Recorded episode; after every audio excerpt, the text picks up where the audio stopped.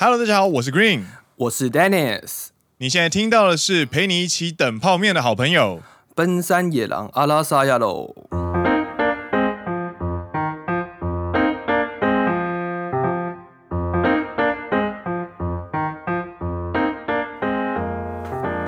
耶！欢迎来到第四季的第十一集。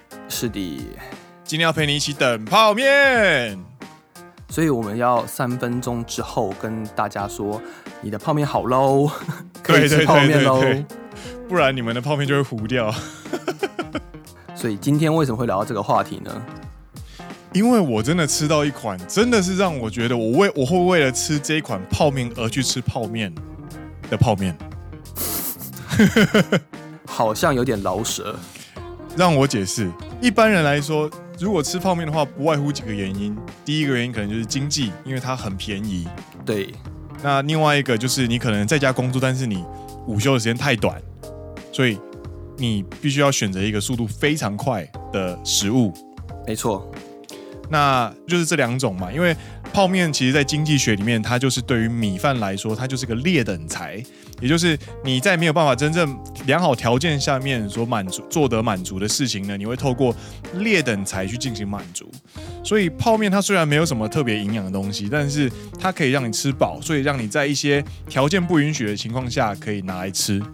还有一个就是单纯懒啊，啊对。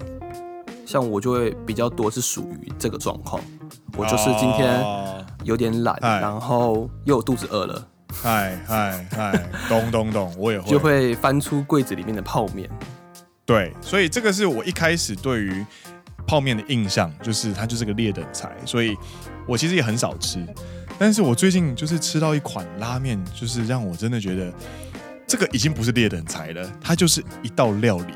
它就是一道料理。你是说，像比如说，会把真正的牛肉加进泡面这件事情，就会让它变成一个比较好的泡面，比较高级的泡面，这样子吗？这是一种，这是台湾的满汉大餐，还有一豆站、鹿甲鹿站。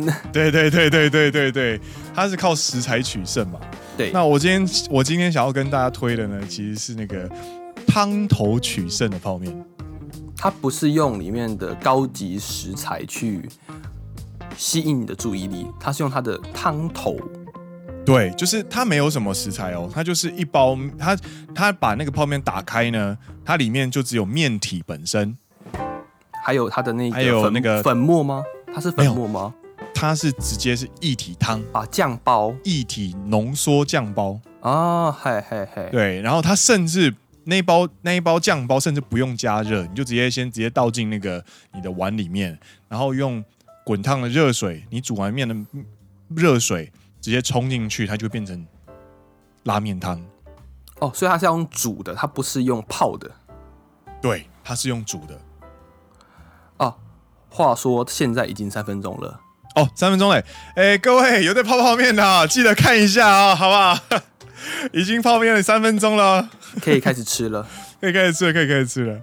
对，那今天要跟大家介绍哪一款呢？它就是来自于日本的泡面大厂日清食品，这个系列叫做“これ绝対うまいやつ”，翻译成中文就是“这个一定超好吃”。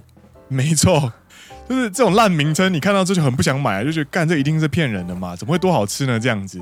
然后我就抱着心态，然后在前阵子就是要必须在呃在宅勤务嘛，你就要 就是要避难的那种感觉，所以你就去买一大堆东西回来。然后看到这个时候就觉得反正也不贵啊，三包三百块 OK 啦，然后就买来吃。然后它有两种口味，你也算是被标题第一次有被标题骗到不是吗？就是你在第一次买，它引起我的兴趣，这也算是一个成功的行销了。没错，就是哦，好啊，你敢说你绝对好吃，那我就来吃吃看，这样。对，我就看你有多好吃。没错，没错，一种决斗的心态有没有？然后它有两种口味，一个是酱油，一个是味增拉面。然后它酱油拉面里面有加贝贝汁，也就是呃猪的脂肪的那种感觉啊。你是说像有一些次郎系的拉面，对，他们会在酱包的旁边会附上那个猪的脂肪，让最后面加上去那种。猪油。哦，对，然后就这样子，然后就买回来这样子，然后就呃，就第一次打开来吃的时候呢，就是一种哦，好啊，你说你绝对好吃是不是？我就来看看你多好吃这样子的心情，然后就是切了白菜啊，然后就是下去一起煮，然后就是弄一弄这样子，然后它冲好之后呢，就咬起来吃第一口，对，干他妈我惊为天人。那真的是好吃到真的会骂脏话，干真的很好吃，你知道吗？因为一般来说，我们在吃我们在吃泡面的时候，其实粉末所做成的泡面，其实某种程度上它会有泡面味啊。我懂你的意思，对，就是呃，大家不知道有没有吃过那种牛肉粉？牛肉粉。蛮，你说会有一种加工食品的感觉的味道，对对对对对对，嗯，它很好，那个味道很香，很好吃，但是你会明白你在吃泡面，嗯哼，但是这个泡面它让你感觉没有那么像泡面，它很像比较像现煮的这种感觉吗？对，那个汤头就会让你觉得它它至少不是个泡面，它至少是一个调理包出来的东西，然后就会让你你那个汤头跟面吃下去的。感觉是非常好的，所以它的面的 Q 弹度也有的，对了，没错，它不会让你觉得你是在吃那种薄薄的，然后一捏就碎的泡面，而是真的有弹性，然后会有怎么讲嚼劲的东西，所以它不算是它不算是骗人。这个如果是一场决斗的话，我真的是把我的盔甲全部脱下来，然后在地上土下做，干太好吃了，五体投地，干真的是这这款拉面真的太好吃了。它也算是各位听众不知道知不知道，有些人可能知道，就是 Green 是一个很喜欢自己做料理的人，所以他 Green 对于料理的坚持是有的，他不是一个很随便的人。有有点不好意思，对于料理这一块啦，对于其他块有没有很随便，我就不好讲。哎，不要这样子，要称赞就称赞到最后，不要冲着出来贬人。就对于料理，他是有一定的坚持的，所以他平常不怎么吃泡面。对，没错。应该说，泡面这件事情在一开头讲，它就是一个劣稍微劣等的一些东西，它就是劣等菜，对，让你在。需要赶时间，让你在需要快速的吃土的时候，快，我是讲说快速的吃到一些东西的时候，它是一个很方便的东西，但它不会是一个没错，你会很想要去吃它，你觉得很好吃的一个东西。在 Green 的心里，对我来说，对我来说，对对对对。对，对。但是这样子的一个 Green 竟然被泡面击败了，真的，这我真的没有吃过这么好吃泡面，真的，你的性格大变哎。个性小变，等一下，等一下，等一下，这样说好像也是没没有错啦，就是 你没有很大的变化，你是很小的变化，所以好像听起来是没有错，可是好像又哪里怪怪的。还 pass，大家吃泡面不要聊这个话题。哎，我明明就讲很正常，就讲说你的性格改变很多，啊，他听起来就很奇怪没？好，其实刚刚 Green 有聊到这一个日清，那我就想到日清在大阪是不是有一个那个博物馆啊？对，他就是可以去参观，他以他就是他的博物馆里面会展示以前到现在的所有泡面，以及他算是观光工观光工。哇！观光工厂，哦，看这个超难念，你念念看。观光工厂，哎，马吉盖哟！观光工厂错了，哎，你刚刚念成观光工厂，观光工厂，观光工厂 又错了，有吗？你自己回去听。观光工厂，对了。哦、oh，OK OK，它就是一个观光工厂，然后 它可以 又讲错了，算了啦，妈的，很难念。你去这个工厂，你念，那你念官方网站，官方网站，哎、欸，这还好，这还好。观光工厂啊，有了，OK，OK，OK，、okay. oh, okay, okay. 你去了这个地方之后，你去了这个地方之后呢，在最后他会让你做自己的泡面。你可以选面体，然后你可以选里面要加什么东西，比方说小鱼板啊，或者是肉燥啊，或者什么东西的，然后他会帮你封起来，然后就变成你自己的泡面。我觉得还蛮好玩的，虽然我还没去过，我也还没去过，但是就是有看过不少朋友有在分享这样。另外再讲一个小知识，你应该知道吧？就是你说啊，日清的创办人是台湾人这件事情。我刚刚在吃泡面的时候，然后 Dennis 跟我讲这件事情。哎，你知道那个日清泡面的创办人是台湾人吗？然后我差点噎到。是我好像听过，但是又好像有点新鲜这样子。所以，如果我，我真的不知道 Green 是有稍微听过的等级的话，我觉得啊，那大家有些人可能不知道。对啊，可以刚刚跟大家闲聊一下，他就是在日治时期台湾出生的台湾人。那本名原本的名字叫做伍百福，那后面有入日本籍，改名叫做安藤百福。吼吼，对。那这件事情其实为什么会拿出来说？是因为伍百福他是在嘉义出生，在台南长大。那泡面的这个东西，它的源头的根源其实是台南意面，锅烧意面那个意面。What the fuck？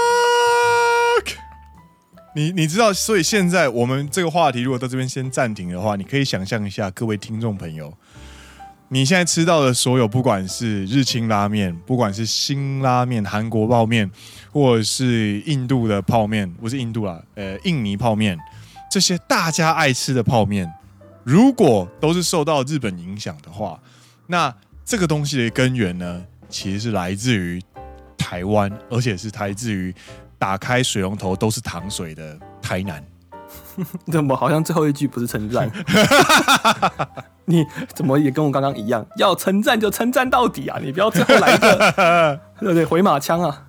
真的台南，如果大家有去看过台南意面，应该我相信很多人都知道，它就是一块，对，把面炸过之后呢，放在。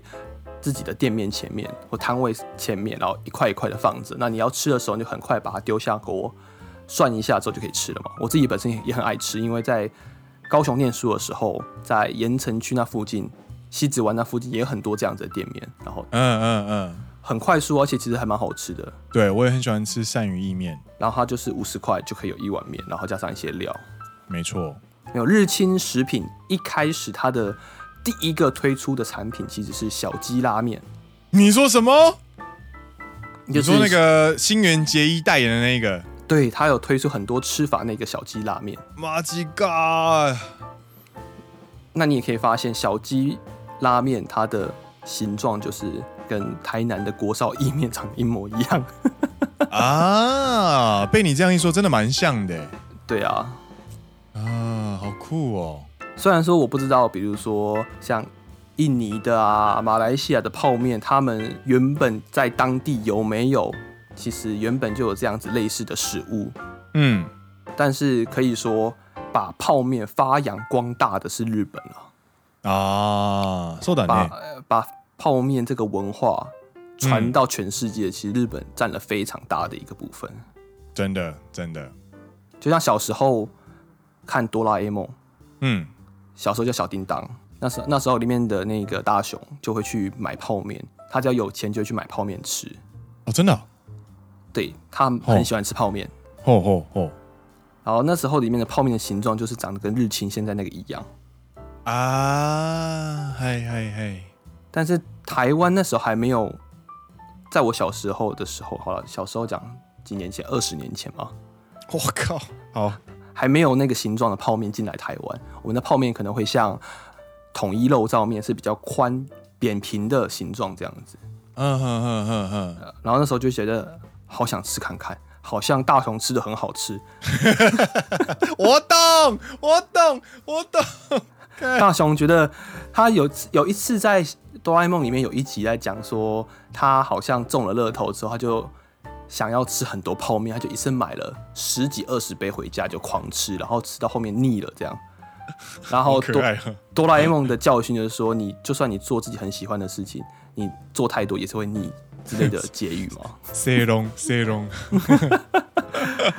然后就觉得啊，大雄这么爱吃，那是多好吃，我也好想吃看看。就透过不管是漫画、哎、动画等等的方式，或者是 Podcast。呃，我们现在也在帮我推广的意思吗？没错，我敢打赌，今天晚上就一定有，一定有我们日本听众开始去超市里面找日新的 Quality 带五麦叶子。台湾不知道有没有哎、欸，呃，台湾嗯嗯可能会稍等一下，但是一般的那种最基本款的日清标准款，它的红色的那个 logo 的泡面应该是一定有了。嗯嗯嗯嗯嗯。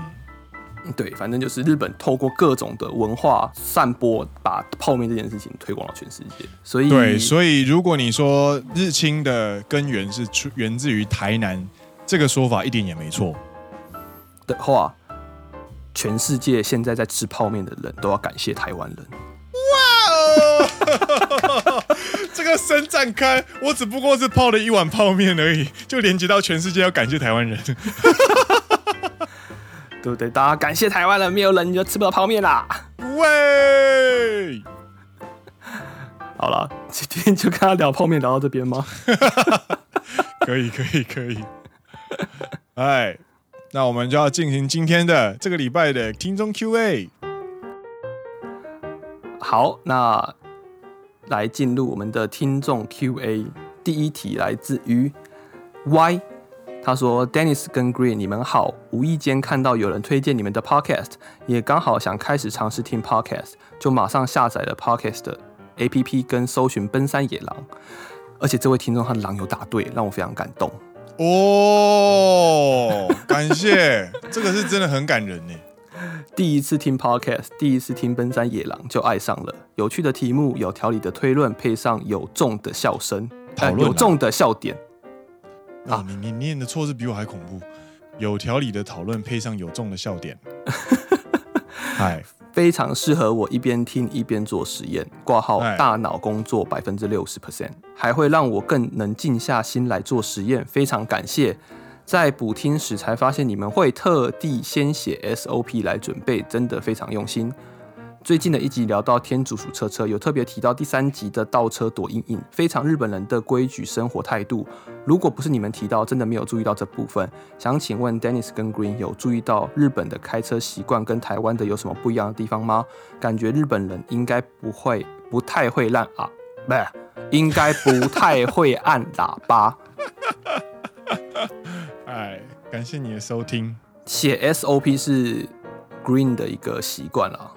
哦，对，因为你要确保品质啊，然后你 SOP 建建立起来之后，你每一次就不用从头开始，所以不管是录音，呃，录音软体，Dennis 跟我的音轨的那个配置，或者是节目的架构，其实我们都有自成一格的 SOP，会比较方便了。对啊，而且你们这样听起来也才不会觉得一集跟一集之间的差距太大，有一个连贯同整性。没错。然后他下一个问题是，呃，有没有注意到日本开车习惯跟台湾有不一样的地方吗？Dennis 跟 Green 在呃日本都有开车。对，对。然后我先讲我感受到好了，因为我在台湾其实没有感受到这么深，但是我在日本感受到很深的一点就是。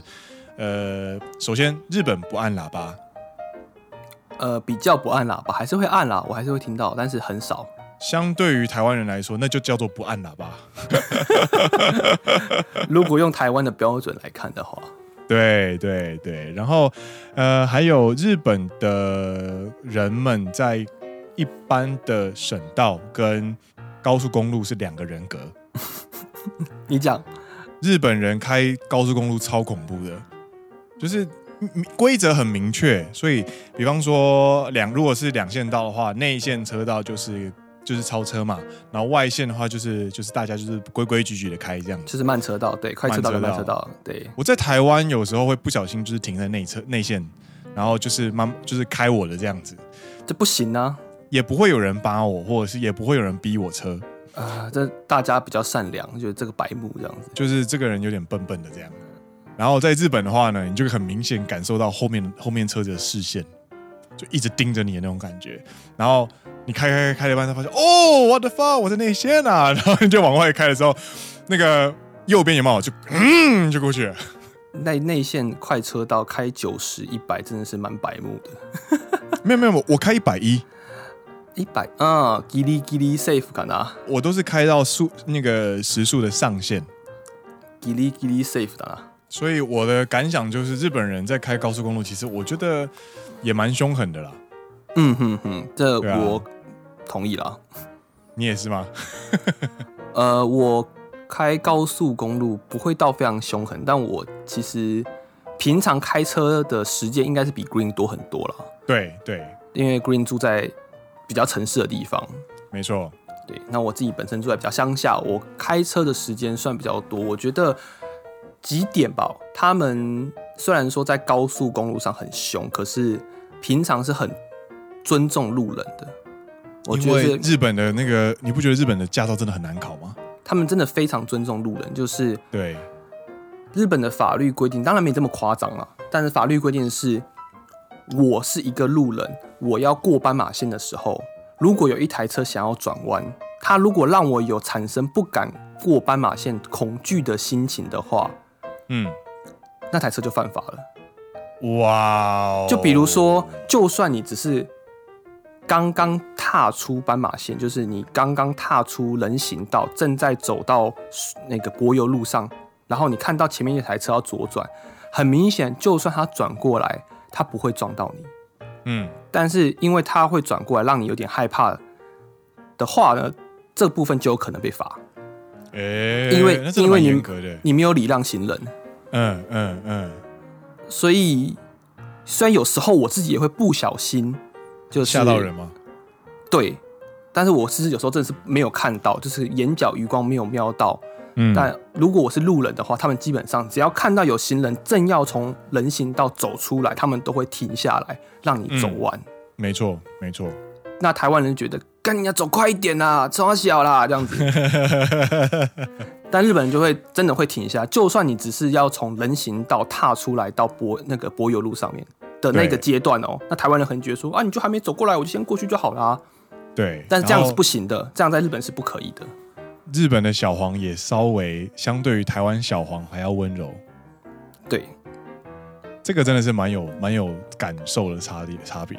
对，还有过铁道了，像啊，真的很严格哎，大家一定要停下来哎，在过铁道之前，大家都会停下来。对。应该是强制规定，就是你要停下来，完全几乎完全静止状态，然后看有没有火车。对，而且再通过铁道这件事情，我觉得他们彻底，他们落实的非常彻底。从二十几岁的朋友一起出去玩，三十几岁的前辈一起出去跑业务，对，六十几岁的顾问跟我们一起去参加我开车，不管是谁，只要在日本开。呃，开车，他的个性不管怎么样，大家都是同一套标准，大家都一样遵守我们刚刚聊那些所有东西。嗯哼哼，对，比较他们不会有说啊，没关系啊，这样我会这样开，那样这样开，不是，大家就是同一套标准，真的蛮严格的。对啊，我觉得好的习惯可以学起来啦。对，对啊，不好的习惯就我们不要学习。我目前觉得最让我觉得最好的习惯就是。呃，开车左转的时候，会去看左边人行道，整条人行道的人，这是一定会养成的习惯了。因为只要那边有，因为日本这边是左驾，所以你左转的时候是最贴近人行道的。对，所以一旦你只要稍微没有瞄到后面一点，然后有一台脚踏车冲出来，虽然你没有撞到，但只要他有要出来到人行。斑马线上的迹象，然后你又刚好你的车已经压在斑马线上的话，对，呃，你就死定了。对对，真的。对啊，所以这个东西我觉得更尊重行人是必须要做到。我觉得台湾的驾驶有时候对稍微没有那么的尊重行人。对，然后你为了要左转，你必须要在大概五十公尺左右，你就要开始逼向左逼，就是你要把左呃。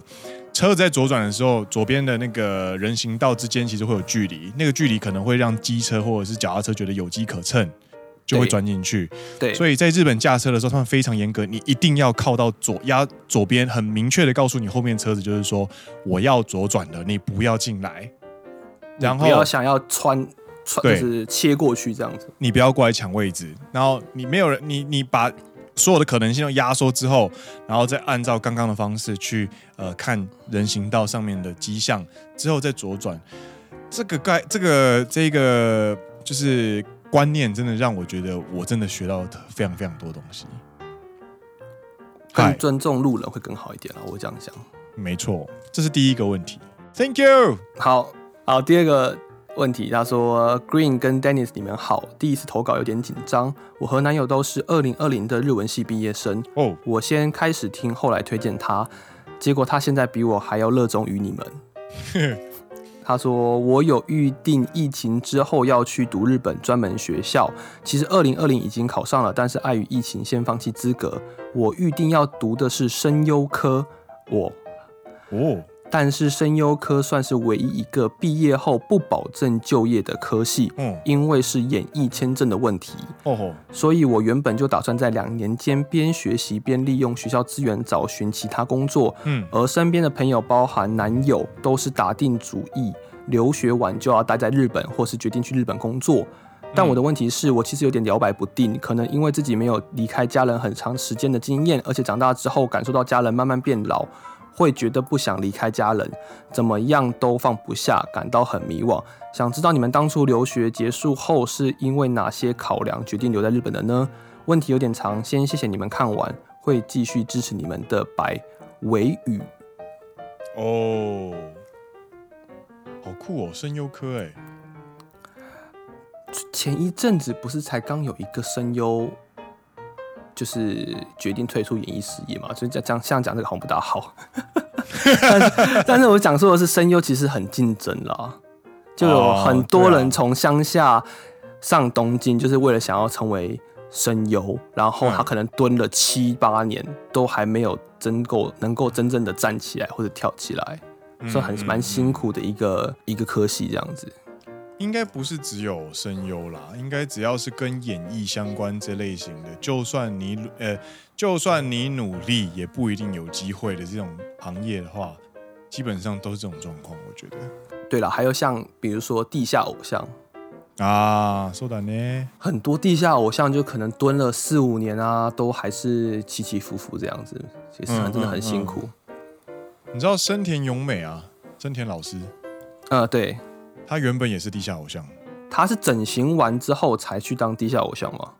没有，他是整形前去当地下偶像，然后一直红不起来，然后后来好像是拼命工作吧，然后借了一大笔钱，然后去呃韩国整形，然后整完，因为整的太成功，对，然后就就被呃放在那个整形诊所的广告上面这样子，然后就是就是变成一个话题。然后后来 AV 女优出道之后，就是好像是因为协调之后吧，才那个韩国那边诊所才把她的照片撤下来，然后成然后常开始感受到被市场接受的深田咏美，她一年拍了七百多支，也就是一天拍两支哦，反正就是嗯，不是不是，还是几年拍几支，反正就两天拍一支，两天拍一支，两天拍一支作品这样子。对，然后就会让人觉得。这年头最可怕的事情，不是比你聪明的人比你还要努力，而是就连 AV 女优都比你还要努力。等一下，为什么会聊到 AV 女优？明明是讲声优不是吗？演艺演艺，我们在聊演艺事业这个业界，好不好？人家有梦了，还是要 还是要鼓励他吧？我觉得，哦，我我我都是不不，我都是站在不鼓励的那一方啦。对。我我是站在鼓励啦，你不行，就是没有梦想，你没有梦想就是一个咸鱼一条啊，你就会活得很难过哎、欸。没错，这是真的。好了，回到问题，他们他问的是说，当初留学完的时候是因为哪些原因留在日本？我们有回台湾一次啦，我们会当兵，对，所以是决定再回来的感觉。对，没错没错。那为什么会决定再回来呢？就是觉得有。东京奥运虽然已经不是二零二零了，已经变成二零二一了，而且还不知道差二零二差，还不知道能不能办。那时候觉得东京还有日本有机会，呃，再创高峰吧。没错。对啊，但是目前看起来还不知道会怎么样。那希望可以顺顺利利的把这件事情圆满解决。当初就是为了因为有机会，所以想说来试试看啊。对，因为也是我第一份工作啊。那我们家人的支持，他我爸妈的信念是说。你要就是你可以趁年轻跑远一点没关系，这样子，反正你在台北跟你在日本的意思是一样的，在没有疫情的干扰之下啦。因为我自己本身也是这样想，就觉得你有心你想回家，你在日本也会回家。如果你没有心，你不想回家的话，就算开车半小时，你可能也不会想回去。对啊，所以跟家人之间的距离是取决于你。是否想要回去，跟你有没有时常联络，就像这一年不能回台湾，但如果你有很长的跟你家人保持联系的话，那个关系的感觉其实不会淡化的这么快。对啊，我我们我跟我们家就是三不五时都在视讯，所以相反来说，搞不好会有，因为他真实生活见不到你，反而你们增加了沟通的频率。真的，真的，因为像你就见不到人嘛，可能你回家你就想说啊，反正没关系啊，他们再过三四天啊就回来家里来了，嗯、那也没有必要这样打给他。对。可是因为就是见不到本人，所以他们觉得都见不到，那就打。没错，没错，没错。那我我也会觉得说，好了好了，现在见不到你就打来，那我就接，我就跟你聊聊天，说最近发生什么事情啊？对啊。那这个关系其实不会因为距离而淡化。我个人是这样想了，如果你们的关系本身就是不错的话，因为虽然虽然你还是很想跟家人碰面，然后抱一抱他们啊，然后看一看他们啊，不过就是某种程度上，如果就是你知道视讯其实有点像泡面一样啦，它就是劣等才，它还是某种程度上还是可以就是满足你们你想要跟家人联络的需求。对对对，所以如果还有一点时间，就是自己还是。有这个机会的话，我觉得出来看看是不错啦。对，当然每个人有每个人不一样的选择。对，我觉得你在决定之前，你可以先衡量一下你心中的重心是什么东西。嗯哼哼。那衡量完之后，再做出你认为最 OK 的决定，然后记得觉悟。这样子的话，你之后开始在迷惘或者在后悔的时候，你再回来重新再看这件事情的时候，你那个决定才经得起考验。对对对。嗨，感谢你的收听。那你男朋友也在听，不是？哎、欸，男朋友，Hello，哎，下一题。好的，嗨，绿丹，想请问你们到日本生活后，有常常喝酒的习惯吗？冰箱随时都会有啤酒的库存吗？每次看日剧的时候，以为喝啤酒就是日本人的日常，在家里好像随时都会来一瓶，冰箱也随时都有啤酒可以喝的样子。可是自从学习日文，透过语言交换认识了一些日本朋友后，发现我认识的日本男性友人里面，不管是二三十岁还是四十岁的，几乎都没有饮酒的习惯，对喝酒似乎也不怎么感兴趣。这点让我蛮意外的，不知道是我观察的样本数太少，还是日本社会其实也在改变了呢？感觉现在日本的年轻男性也不像过去印象中的那么大男人了。不知道绿丹两位在日本实际的生活圈是什么样子呢？拜，短发小可爱。哦。既是短发又是小可爱，我分享一下我的观点，就是这个其实就是所谓的影剧情报跟实际上的生活经验的落差。你用的词好像有点复杂。好，你可以说，呃，电视剧带给你的印象跟现实生活中的落差。好，好，好，对，就是其实看在日本人眼里，他们也认为台湾人每天都在喝真奶，一样的意思啊。对。但是真的是如此吗？没有啊，也有，就是也是真的有每天都在喝真奶的人啊。对，所以换句话说，日本也有每天都在喝啤酒的人。比如说你的课长。对，没错，他他只要在家里的话，他五点半一到，不管他在做什么事情，他就一定是先开一瓶啤酒。我也有认识，就是晚上一定是喝一到三瓶啤酒的同事这样子。对，但是这些人他是占一部分，但是他不是全部。然后按照我之前在求职的时候，其实有去听过阿萨希跟 Suntory 的那个呃说明会，对。然后那个时候他们就有在公布呃二零二零零九以来这十年来的啤酒的消耗量，对，其实是逐年在递减的。嗯，所以啤酒量递减的时候呢，呃，确实喝啤酒的人就越来越少，对，然后不喝酒的人也越来越少，因为呃，对，大家可能就越来越重视自己的时间，这样子，这就是所谓的怎么讲？平成世代，然后就被那些昭和世代里面说啊，你们都陪我们喝这样子，大家就是重视下班之后自己的时间，所以就比较少应酬，就比较少喝。对，好，那我讲一下好了。他讲到的几点，比如说日本社会是不是也在改变？那是，就是平成世代跟昭和世代真的有点不大一样。没错，甚至到了现在是令和，那或许。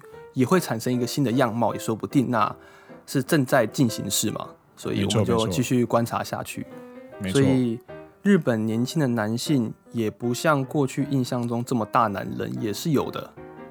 对，所以都是慢慢的在改变了。但喝酒这件事情，其实看公司啊，就之前一些老听众在一开始的时候，我可能会讲说。我们家就是喝很凶，对，所以在我的同事里面，每天都会喝酒的真的是不在少数。嗯嗯嗯，就算没有出去应酬，那可能在家里都会小酌，就是会喝可能半升的日本酒之类的，或者是两三支啤酒这样。嗯嗯，那跟公司的性质也有关系啦。那可能一些 IT 业界比较。呃，流行一点的、比较新颖一点的业界的话，可能比较不会那么喝。那我自己本身在传产，还是有蛮多男日本男性是有喝啤酒的习惯，不管是喝啤酒还是日本酒，就是每天会有想要小酌一样的一个感觉。嗯嗯嗯，对啊，嗯，我觉得有，我们之后可以聊聊，就是呃，年轻年轻日本人。之间的生活的感觉是什么？你要自己挖坑了吗？对对对，就是挖一下了。反正 我们挖了这么多，不不呃不差这一个。挖了坑要填呢、啊。哎，感谢你，感谢你的收听。哎，下一个，拜是指一不是拿一。绿丹，你们好，我是来自澳门的听众，你们是我开始听 Podcast 最开始的那几个节目。到现在也已经过了几个月了，每次看到有更新就会很开心。在看 IG Story 的时候，看到你们每天的早安问候和分享，也会觉得心里暖暖的。渐渐，你们在我的心中已经变成了朋友般的存在。现在终于提起勇气向你们哦，是提问或者是告白？提问了。最近在繁忙的护理学习中，想提起劲，将我荒废已久的日语重拾起来。想说在碎片时间里，听听日语歌曲和日语学习相关的 Podcast 来。让自己听觉学习一下，你们会有什么适合初心者的推荐呢？谢谢你们，祝你们在经历肺炎后也能继续保持健康。我现在正在找那个日文的 podcast。哦，那那我先我先分享我的学习方式好了。我不确定你的日文大概是什么程度，但是在学习的过程当中，我个人非常重视两件事情。第一件事情就是单字量，所以先把你的单字量先冲起来。怎么冲呢？就是买单字书，然后回来开始一天背几页，一天背几页，然后每天记录这样子。然后另外一个学习方法就是看电影、看动画、看作品、看影视作品。然后在看影视作品的过程当中呢，有一个件事情一定要做，就是把字幕开日文字幕，让你在听到人讲话的时候可以看得到字幕。这件事情非常的重要，所以。我的英文也是这样学的，然后我的日文也是这样学的。这样的学习呢，可以让你保持很良好的语感，然后可以学到文法跟单字以外的事情，包含呃所谓的 nuance，就是使用情境，然后使用的一些没有办法被阐述的感觉。nuance 不太算使用情境，呃，使用情境啊，它算是呃那句话里面。弦外之音，对，隐藏的含义，嗯，这个在日文里面叫 nuance，就是 nuance。你表面上看起来他好像没有说，可是实实际上他可能真正想要表达的，其实有稍微感受到是那样子意思的东西，就叫做 nuance。那其实这个东西我自己本身也还在学习，对，太难了。没错，就跟那个米印一样，我太难了。你跟日本人，就连日本人自己本身都不可以，都没有办法百分之百确定说这句话的 nuance 就是这样。他们也只是稍微感受到，或许是这样子的一种东西。而且日文跟我们前阵子年末的时候也有就是讨论那个、啊、流行语啊，就是日文它是一个很它是一个活着的语言，所以它一直在流变，它会有新的用法跟旧的用法。你讲出一些旧的用法的话，你就会被求说哇这个字好老哦这样子，对之类的。所以呃推给你，这是我的两个方式，第一个是看单字书，第二个是看日文字幕的影视作品。我刚刚想要找一些日文学习的 podcast，但是好像我好像没有怎么讲，没有找到心目中一开始想到那一个，所以就很多啦。刚刚随便翻了一下，其实超级多。嗯，那自己我们本身没有在特别听哪几个 podcast，所以其实也不太好讲。我们日文学习蛮多是来自于我们生活中接触到的东西啦，所以有时候 Green 学习到的单词我可能不懂。对。那我学习到单词，他不懂，这其实都是很正常的事情。没错，多去接触，呃，多看新闻。其实看新闻会很痛苦，我知道。可是，在看一些比较正统、传统的新闻的时候，比如说 NHK，嗯，他用的用字遣词就是非常的呃标准，可以这样讲，就不像一些娱乐新闻，他会用一些比较呃没有那么正式的说法。当然。在日常生活中，那些会是可以用的，嗯，但是比如说你要写一些文章，比如说要写一些求职或者是正式文件的时候，你可能会比较偏向于 NHK 的用法，嗯，我觉得看不管是看电视剧、看漫画、看动漫，我觉得要有一个你要如何去区分说这个日文可以用在哪些场合，是需要一点时间去了解它，嗯，就像。有些台湾人会闹出一些误会，就比如说叫你的上司 “Oh my” 之类的东西，就会不大好，是非常不好。对，有些东西是可以说，有些东西是不能说。那在电视剧或偶像剧或是动漫里面的话，他们在当下情景有时候可能没有办法让你了解。不要看动画学日文会很惨。唯一可以看的动画是哪一个？你知道吗？哪一部？乌龙派出所。为什么？你去看《乌龙派出所》的原文的日文的漫画，它的用字遣词，嗯，其实很标准。哦，真的假的？诶，它的故事情节虽然很北七，很荒唐，对，它的用字遣词是很标准的。它没有太多的方言，它的场景在东京，就比如说“何している”，他会打，他至少会写“何してる”，他不会写“何して”。啊，你说的嗨嗨嗨嗨嗨嗨的感觉，嗨嗨嗨，なるほど。他会写一个稍微标准一点的用法。